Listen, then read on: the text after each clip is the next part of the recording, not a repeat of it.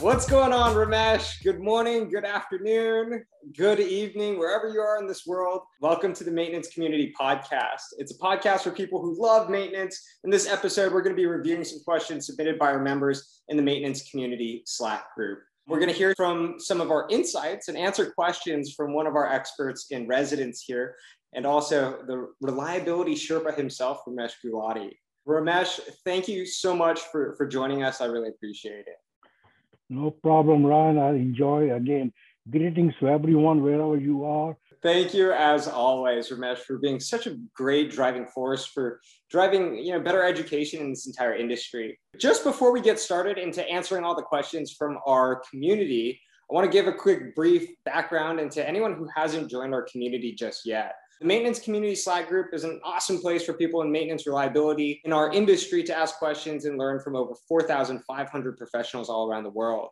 If you haven't already, you can actually join the Maintenance Community Slack group at upkeep.org slash slack. And there you'll join this community filled with a ton of other uh, industry professionals where, again, you can connect with others and learn from others. Today, Ramesh and I are super excited to do a deep dive into real questions asked by our community members within our Slack group. So, again, if you haven't already, feel free to join. What I personally love so much about the Maintenance Community Slack group is that these topics span everything from high level questions to ground level problem solving. These questions were sourced from our community, and I'm super excited to dig in and hear your take, Ramesh, on some of these real life questions from our community members. So, if you're ready, yes, let's go.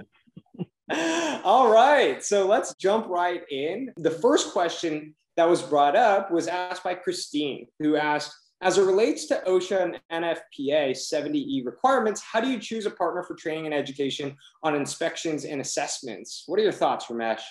Good question. I think first thing you can do is go to OSHA site, osha.org or nfpa.org. Both are great resource sites you can get a lot of information, uh, what to train, how to train. And in fact, NFPA site give you some on-site inside training also. You know, and you can Google it, you can find a lot of companies are available there who can do, and based on your needs, what you want to do, how big you are, how small, you can find companies who can do. My company I used to work, Jacobs, has done a lot of training in this area too again, as I said, go to NFPA site or OSHA site. They have a lot of resources available, and you can find that what kind of training you want and who can partner. Who there's a list of other companies also who are available. Okay. You know, maybe stemming off of Christine's question around you know OSHA requirements. I think a big question that a lot of our communities members have is like obviously all of us know that safety is a really important factor within their business but I think you're to your point, like it kind of depends on the size of your business, how big you are, what industry right. you're in. Any recommendations on, uh, yeah, choosing the right partner? You know, are you if you're a big if you're a big customer, if you have a big company, depending on if you're oil and gas versus manufacturing versus you know a general facility. Again, if you're a large company, usually you have a safety department or your HR department. They have people who do these kind of, they understand it and they can find you right people to train. But if you are small, I think usually problem comes in, you are not big enough, you are not that big that you have a separate safety department or HR department who are knowledgeable in this area. Okay, that's a mostly problem comes. That time you need some help. Okay, so uh, usually when I do or training, we have done a training, and we usually go to First is we have to read the what are the requirements, OSHA, go there, their website, try to find out what we have to comply with and what kind of training or our people skill set we have, what kind of training we lack. We have to find out really where our people are. And we have to go to fundamentals or we have to advance. Like NFPA is a much more broader area. You know, you have to really read the requirements you know, what are the requirements, what kind of equipment you have, and then come up with what kind of training you need. And you may have to talk to a few people.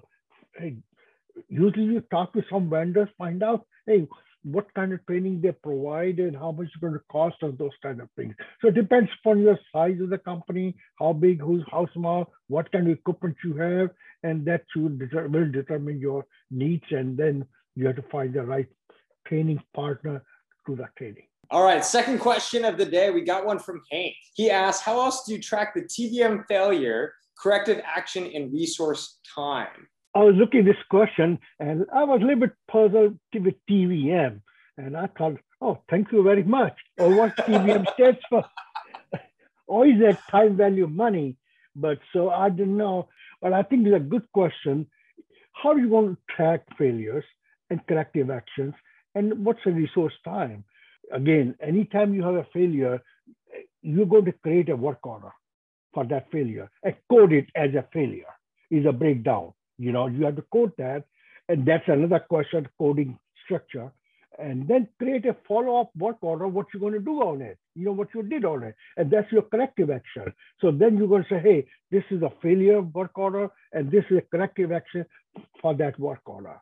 So that's, again, also, you know, once you have done, then you also need to get all the information, what parts you use, how much that parts cost. So you may have, or what your system may have to go to different system, which your maybe financial system, store system or something, get that information. And then you can say, hey, how much that work order or repair costed me.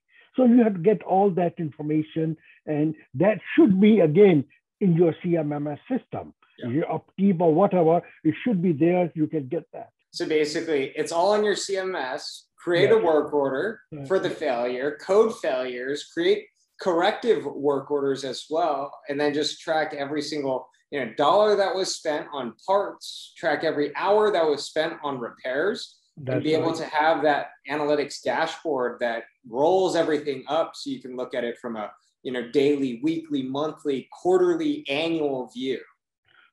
I want to just a caution on cost part. This was many, many years ago. I think most of CMMS has corrected. Many years ago, they used to have a average value of the parts.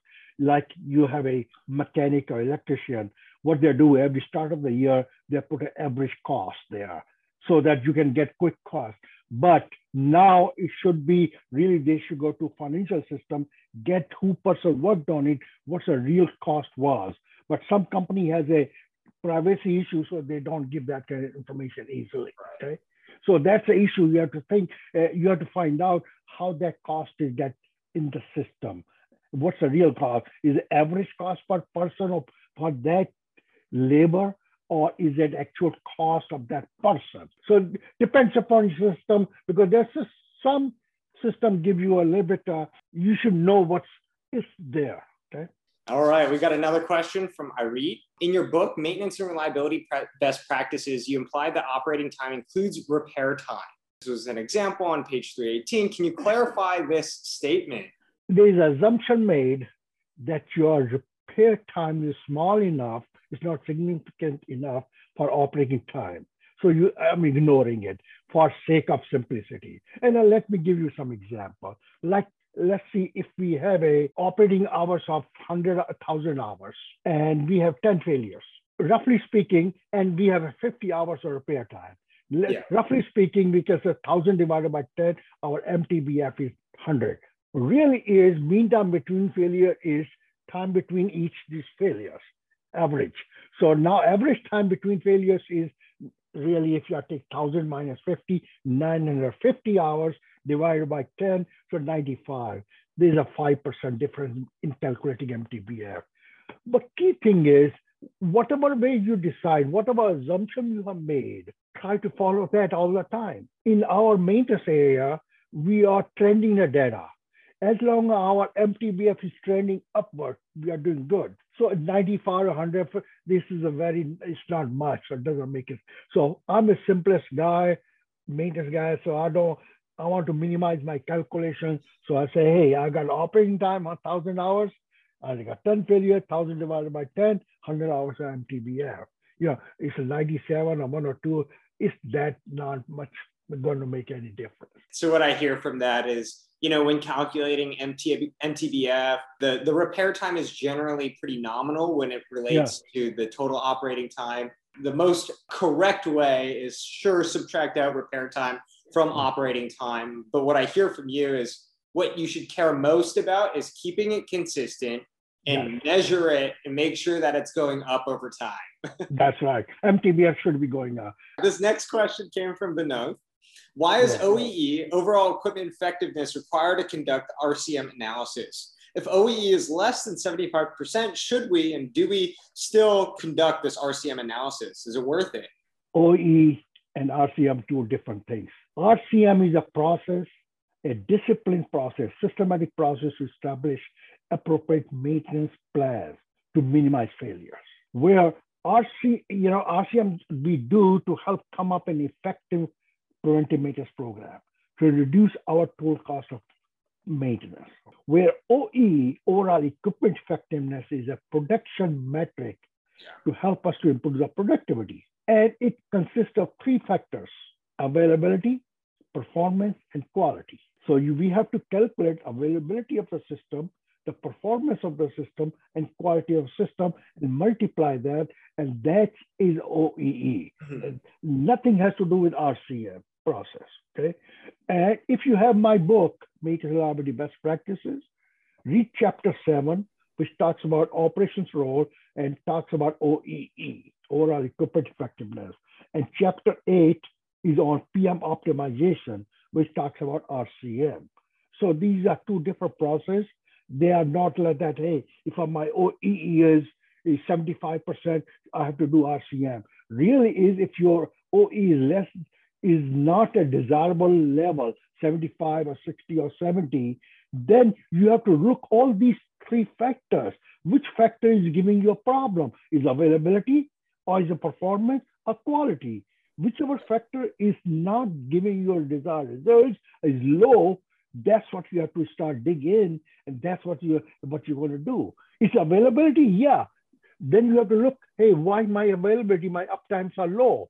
Is your lot of you have downtime. You may have to improve your PMs or whatever. So you have to look each factor in case your OE is low and whichever that factor is, then you have to go in more detail, find how you can improve that. All right, Vinod also asked, is RAM analysis interlinked with RCM? What's the differences between the two and how are they joined together? Will RCM help fix the required critical spare parts? do you use RCM to, to help you know, with parts and procurement? RCM, as I said, is a more systematic, disciplined process to come up with what's your maintenance plan should be, what we should be doing, okay? Where RAM analysis is, RAM stands for reliability, availability, maintainability. Availability is a function of reliability and maintainability because availability is equal to uptime or uptime plus downtime or MTBF over MTBF plus MTTR. So availability is a function, how is the reliability and related to maintainability, okay?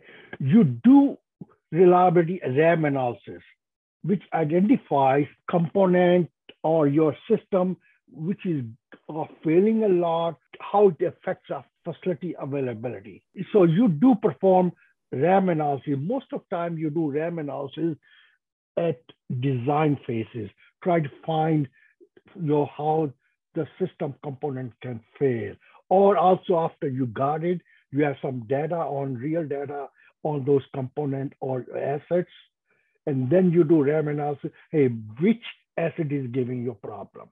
Their reliability is low or maintainability is low, how you can improve it. Best time to do RAM analysis during once you have done the design to find the problems, which asset is giving you more lower reliability and how you can, by replacing better component, you can improve the reliability. And then once you got on the floor, is operating, then also you do RAM analysis to find which asset you need to be. We have done, we had an overall plant or by asset, complex asset, we do RAM analysis trying, you need to have RAM analysis, you need to have a MTBF number, MTTR number. So based on, and there's a lot of software available, you can use those to do the RAM analysis. Another question from our community How can someone get the ISO 55001 certification and what are the requirements? What study materials are needed to pass this certification? 55,000 is a management standard, it's not individual standard. Other standards could be somehow the person maybe there's a confusion CRE or CRL or CMRP, those are individual performance skill set. Do you have? That's what they assess your knowledge. Where 55,000 is asset management standard at top level. Those are get certified, your whole plan or your department or your site, that gets certified. What that means, you have to go and get a 55,000 standard, read it, 55,001 has clauses, sections, and there are 10 sections, three are common, four, five, six, seven, eight, nine, 10. Are you meeting those requirements or not? So you have to set up your process to meet those requirements. Example, ISO 55000 is a very generic standard. It's applicable to small to large organization or whatever kind of a, you are making, manufacturing something, you are delivering some uh, services, or you are in financial, you can be anybody and you can get certified. But you have to meet, you have to tell the standard, means the system, that what you make, how you make, if you don't make whatever your service are, and how you do that, what kind of equipment you have, and then what your needs are for next three, four, five, six years, and what's the gap? How you want to make improvement to your process to meet that gap? Finally, you have to get an auditor. If you again want to get certified, again, you don't need to be get certified as long as you're happy with it. But if it's nice to have, get your process certified means you have to get somebody from different uh, their registrar companies are there, that's their job. They'll come and audit your process, and then they will recommend you to get certified. So maybe a question for you, just from this question, um, Ramesh, is it worth it to get certified? I mean, you know, like we know, 55,000 is more of a management best practices. There are some benefits to getting certified, having the auditor come. Is it worth it? You don't have to get certification, okay? Yeah. But what happens in my case, my experience, you know, auditor will come every six months. I'm talking about 2004, five time frame when we got certified in our process. That time there was not 55,000. We took 9,001 and modified it with our auditor company DNV, and we did that. Okay. Now, what was happening is, oh, he's going to come in October or September, let's say. This is June already, July. Yeah. I have to get ready look into what yeah. improvements we have made. You know, you have to start thinking what improvements and what improvement you're going to do next time. So every time he's coming, we have to say, hey, what improvements? How we have reduce a failure? How we have to improve the PM optimization? What was our plan? He's going to ask those questions, okay? So I think it helps you to really create a discipline in your process, in our mindset. And much, it was tough for us for first two, three years. But once our people got it, boy, it was no sweat. Initially, it looks like it's a bothersome, but I think the whole process, it creates a discipline in your mindset, in your process. All right. Next question came in anonymously as well. What can one do when the leadership of one's organization sees reliability as burden and too costly? is a leadership plays a very, very key role in uh, implementing best practices, standards, all those kind of things. Changing that mindset is not easy. Every place I go is a big issue. And especially, I found this is not a joke, it's not, it's a truth. Your own people won't listen to you. You have to bring someone from outside mm-hmm. to talk to them. The, my other friends have done, they got me in their place and I get them to my place, these expert industry experts, talk to my management. What is the best practice? Where to go? What to do? Again, you have to educate them. I have taken my bosses forcefully to conferences to go and talk to the people. go to benchmarking trip. It takes time. It's not going to happen overnight. It's a long journey. And that's a kind of creating a right culture.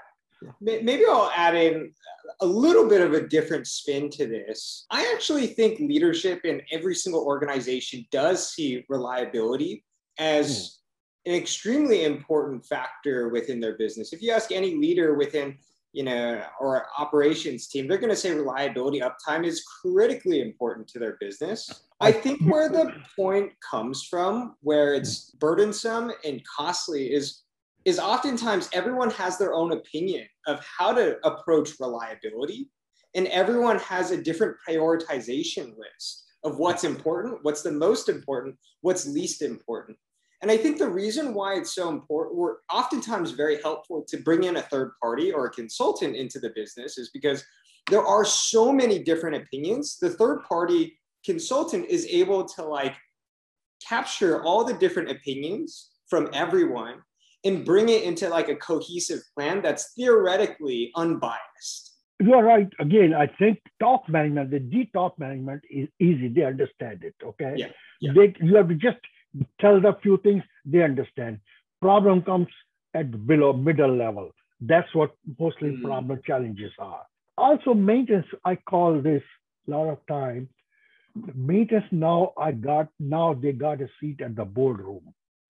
In the past, maintenance was ignored is a necessary, unnecessary evil. Okay, you give some money, they'll take care of our equipment. I think that mindset is changing now. I've seen big improvement in the top management thinking how they see the maintenance. They are the cost center. They help you to increase the productivity and the bottom line.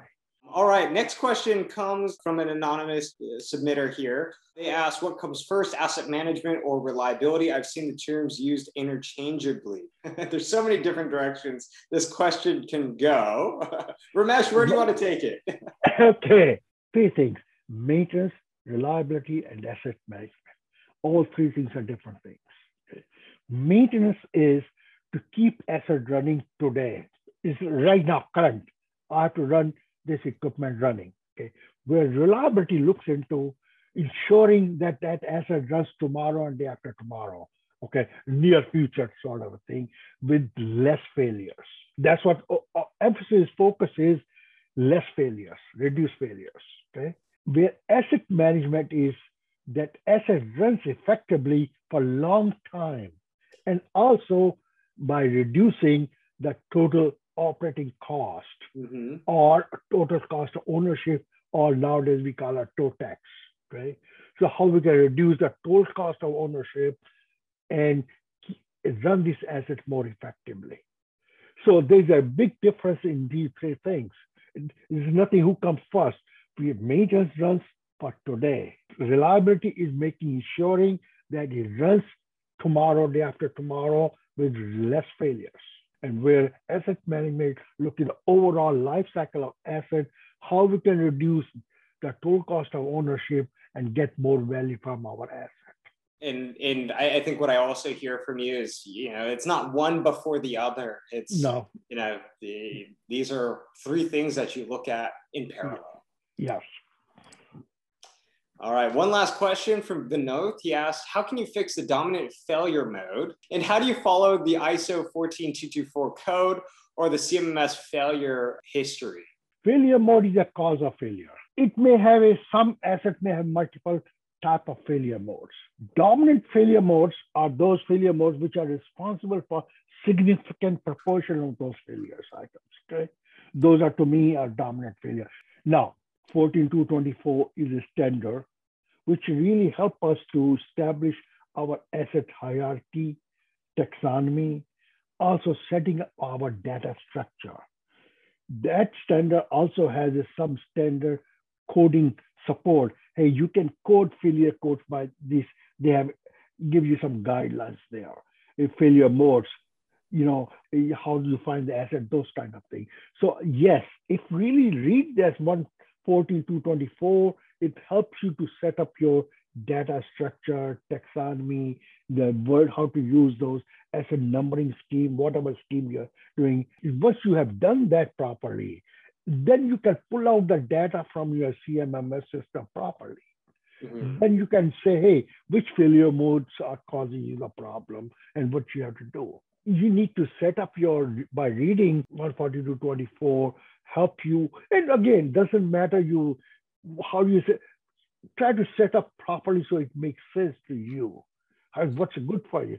Standards are there to help. Those are best practices, but you have to change small, you know, based on your environment okay, how you are, where you are, and what your processes are. So you can make small changes here, there. And to, to me, setting up the right structure, data structure, right hierarchy, you know, taxonomy, uh, very, very important. And we went to, I went to back in the 80s on those things. Uh, and if you don't do right, you cannot pull out the data from your CMMS system properly.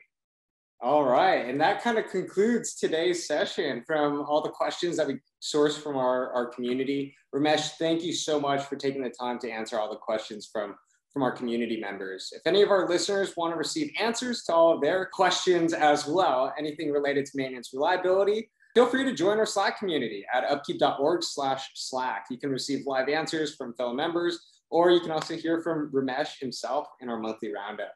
Again, my name is Ryan. I'm the CEO and founder of Upkeep. Thank you again, Ramesh, and I hope to talk to you next time. Thank you, guys, and take care. Bye.